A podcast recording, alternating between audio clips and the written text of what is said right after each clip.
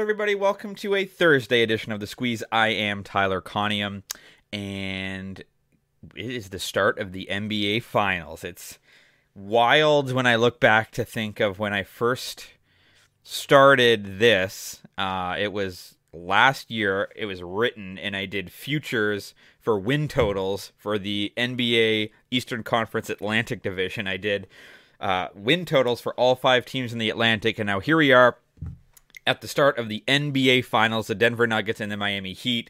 If you've been following along, you know that I've got Miami plus 1500 to win like five units. I've got Denver to beat Miami on an exacta to cover all of the NBA futures that I bet for the finals. And then I also yesterday had a Denver to win the series coupled with the Las Vegas Golden Knights parlay. So, and then I said, I've been saying, I'm not going to make any NBA bets. I'm not going to bet any sides. Well, as you can see, if you're on YouTube, I have bets on the NBA game today, of course. Uh, it was a one in one day yesterday. Obviously, we had the futures parlay, so I'll figure that out in the future. We had the Atlanta Braves on the run line. That hit. It was a minus 135. It was juicy. It came in. They won 4 to 2, so that was a bit of a sweat. And then we had the Seattle Sounders on the money line. They lost 1 0 to San Jose. So I'm not sure what happened there. Uh, just a good win by their first road win of the year for San Jose. So it is what it is. If you're a TFC fan, another 0 0 draw. That team is in such absolute disarray. It's, it's a shame. So it is what it is there. Before we get to today's bets, I just want to remind you about a contest. We're into June. Today is June the 1st. So there's eight days left for this contest. I'm giving away $25 in cash to place bets on a sports book of your choice. To enter, be a subscriber of this YouTube channel every uh, for every subscriber you're automatically receive three entries. Every time you comment on a video you get an additional entry. Follow me on twitter and when you retweet the squeeze video each and every day you get an additional three entries and for every like you get one. So i've been compiling this. There's a lot of entries. It's going to be a great little giveaway on the june 9th edition of the squeeze. I will draw a name and that person will receive $25 in cash to place a bet at a sports book of their choice. Okay getting into today we are going to start in the NBA, we're going to start with the NBA Finals. The lines are sharp, they're high, they're weird. I don't like them. And for that reason, I'm going with a adjusted alternate line parlay. The line right now for the Denver Nuggets is eight and a half, nine, depending on what book you're looking at. I do not like betting nine points on a game one of an NBA Finals. That's a lot of points. Do I think Denver wins this game? Yes. Do I think Denver wins this game big? Yes. Am I confident to put a full unit on them winning by 10? No. Do I think this game goes under 219, which is the line? Yes. Am I confident enough to lay the money? No. So let's combine them both. I'm going to take the Denver Nuggets minus three and a half and for it to go under 229 and a half, it's a minus 115 parlay at DraftKings. So I'm taking the line from nine down to three and a half, and I'm taking the total from 219, bringing it up to 229 and a half. Here's my thoughts. Think Denver wins this game. Denver is the better basketball team from the regular season and in the playoffs. They've played very, very well in the playoffs, as of Miami, but it's a tougher road. At the end of the day, they are an eighth seed. Tyler Herro is expected back for game three. You have to wonder, they've been playing very well without him. Will he be a help? Will it hurt the rotation? Will Caleb Martin be able to keep it up? He was arguably the MVP of the Eastern Conference Finals, even though Jimmy Butler won that award. It could have been Caleb Martin. We'll see. Denver at home, including the playoffs, is 42 and 7. Miami on the road, including the playoffs, is 23 and 28. The Miami Heat are coming off a grueling seven game series against the Boston Celtics, in which they went up 3 0, then they lost three straight, and then played very well in a game seven. Now they have to fly across the country to higher altitude to play in Denver. Now, people, you can argue all you want. Does the altitude matter? Denver's never won anything, yada, yada, yada. It's going to matter a little bit. And when you're in a finals where the, the differences are razor thin, I think that that's going to play a little bit of a factor. These guys are tired, they're exhausted. Jimmy Butler's played a lot of minutes, he's a little bit hurt. Kyle Lowry's played a lot of minutes, he's a little bit hurt. Tyler Herro has been hurt since the round against Milwaukee.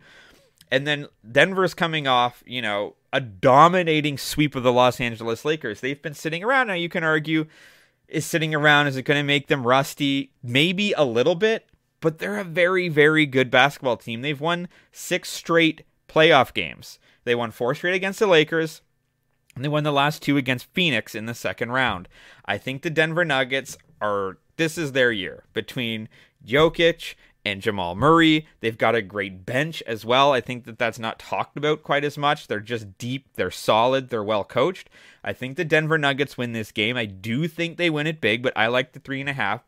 And then when Denver wins big, they tend to go under because they play such great defense on the season, again, including the playoffs, Denver's 50 and 45 to the under. When you look back at their recent games uh, against the Lakers, the number was 225. It went under. It was 222. It went over, but only by four points. So that was a 226 total. 225 it went over. Game one went way over. It was 132, 126. But then even against Phoenix, 225 under, 228 under. They're not playing these big high scoring games and we're bringing the number up again to 239 sorry 229 it hasn't been the last time a game was that high was game two against Phoenix. The total was set to 229. It went under by 45 points. It was a 97 87 total. That's why I like bringing it up over 219. 219 is razor sharp. Okay. Then you look at Miami 204 under, 209 under, 214 under. All their games against Boston were under, under, under. They had one game that went to 230, but then they had one game that was 216 they're playing under games. I don't know if Miami's going to like Denver might put up 125 points, but I don't think Miami's going to put up 105 or 110 against them. Not in this, not in game one until they get adjusted. They played twice during the regular season. Uh, Denver won both of those games, one by four, one by five. The first game was a total of 220. The second game went way over. That was a December 30th matchup. Fair enough. Denver against the spread is 9 and 1 in the last 10 games against Miami. So for game one, I think Denver, although they're rested, I don't think it's going to hinder them all that much. I think Miami's tired. They're going into high altitude. So give me the Denver Nuggets minus three and a half, and for it to go under 229 and a half for a minus 115 parlay at DraftKings. Moving to the WNBA, you've got one game on the slate tonight. You've got the Connecticut Sun visiting the Minnesota Lynx. I'm taking the Connecticut Sun. The spread here at six and a half, I like that a lot basically by a couple of buckets. Connecticut is 4 and 1 this season, Minnesota is 0 and 5. ATS Connecticut 3 and 2, Minnesota 1 and 4, right? So you look at Connecticut's most recent games. It was a 10 point win against Indiana. They lost by 16 points to New York. New York is the second best team in the WNBA this season. No surprise there. They beat Washington back to back games, one by seven, one by six, and they beat Indiana by nine. So they're covering the spread more often than they're not. You look at Minnesota. As mentioned, they do not have a win yet on this season. They're one of the worst teams in the WNBA this season. They've lost by 5, 11, 9, 6, 9 they're not a great basketball team. I think Connecticut is a little bit underrated this year. I think they weren't expected to be quite as good as they are, but I think they're going to be. The under, uh, sorry, they're nine and two in their last eleven games versus a team with a losing record dating back to last season. The Lynx are one and seven ATS in their last eight versus a team with a winning record, and they're one and six ATS in their last seven games overall. You have this discrepancy in the WNBA because there's much fewer teams. The discrepancy between the best teams and the worst teams tends to be wider. And I think that that is definitely the case here. And I think Connecticut gets it done. They're rolling. Minnesota, you know, kind of maybe already looking to next year into the draft and getting their young players acclimated to the league. So give me the Connecticut Sun minus six and a half. That is minus 118 at FanDuel. And your last bet of the day, the baseball card today is difficult. There's a lot of day games. It's getaway day for a lot of teams. I don't generally like betting on getaway days because it's hard. They're going like I'm betting the Jays game. They play at one o'clock today in Toronto, but they just played last night. So I had to really dig for something that I liked here, and I like Kevin Gausman over one and a half walks for plus money, even money, plus 100 at Caesars. You might think, but Kevin Gausman, he doesn't walk anybody. Last year, that was true, and he's been great this year. He's been better this year than his career averages in most other statistical categories. But his walks this year are up. He's at 2.1 per nine innings. Last year was his best year ever for his walks per nine innings ratio at 1.4. His career average is 2.5 right? He had 2.3 the year before when he pitched for the Giants, 2.4 the year before that. And then this year, He is uh, his last time out. He walked five. That was five innings against Minnesota. He still got the win. He only gave up one earned run. He had a great game. Otherwise, he had eight Ks. But previous to that, he's had two walks, two walks. He had walked zero against Philadelphia in six innings, but one, one against Seattle, zero, but two against Houston. The longer in the game he tends to go, this is interesting. The longer he tends to go, the more walks he tends to give up. So you might think if he only goes three or four innings because he's giving up hits, he's walking guys. It's actually not really the case. It tends to be the opposite. When he walked two, it was in eight innings. Two, it was in seven. When he walked zero, it was in six. When he walked one, he only went three and a third. When he walked one, that was in six. And when he walked zero, it was in uh, five and two thirds. So he tends to walk more batters the longer he goes in the game. I think the Jays are poised for a big bounce back game today against the Milwaukee Brewers. Although I don't know, really know what's going on with this team, to be honest. The fact that they're only three games above 500 at this point of the season is a bit concerning. Their starting pitching has been good.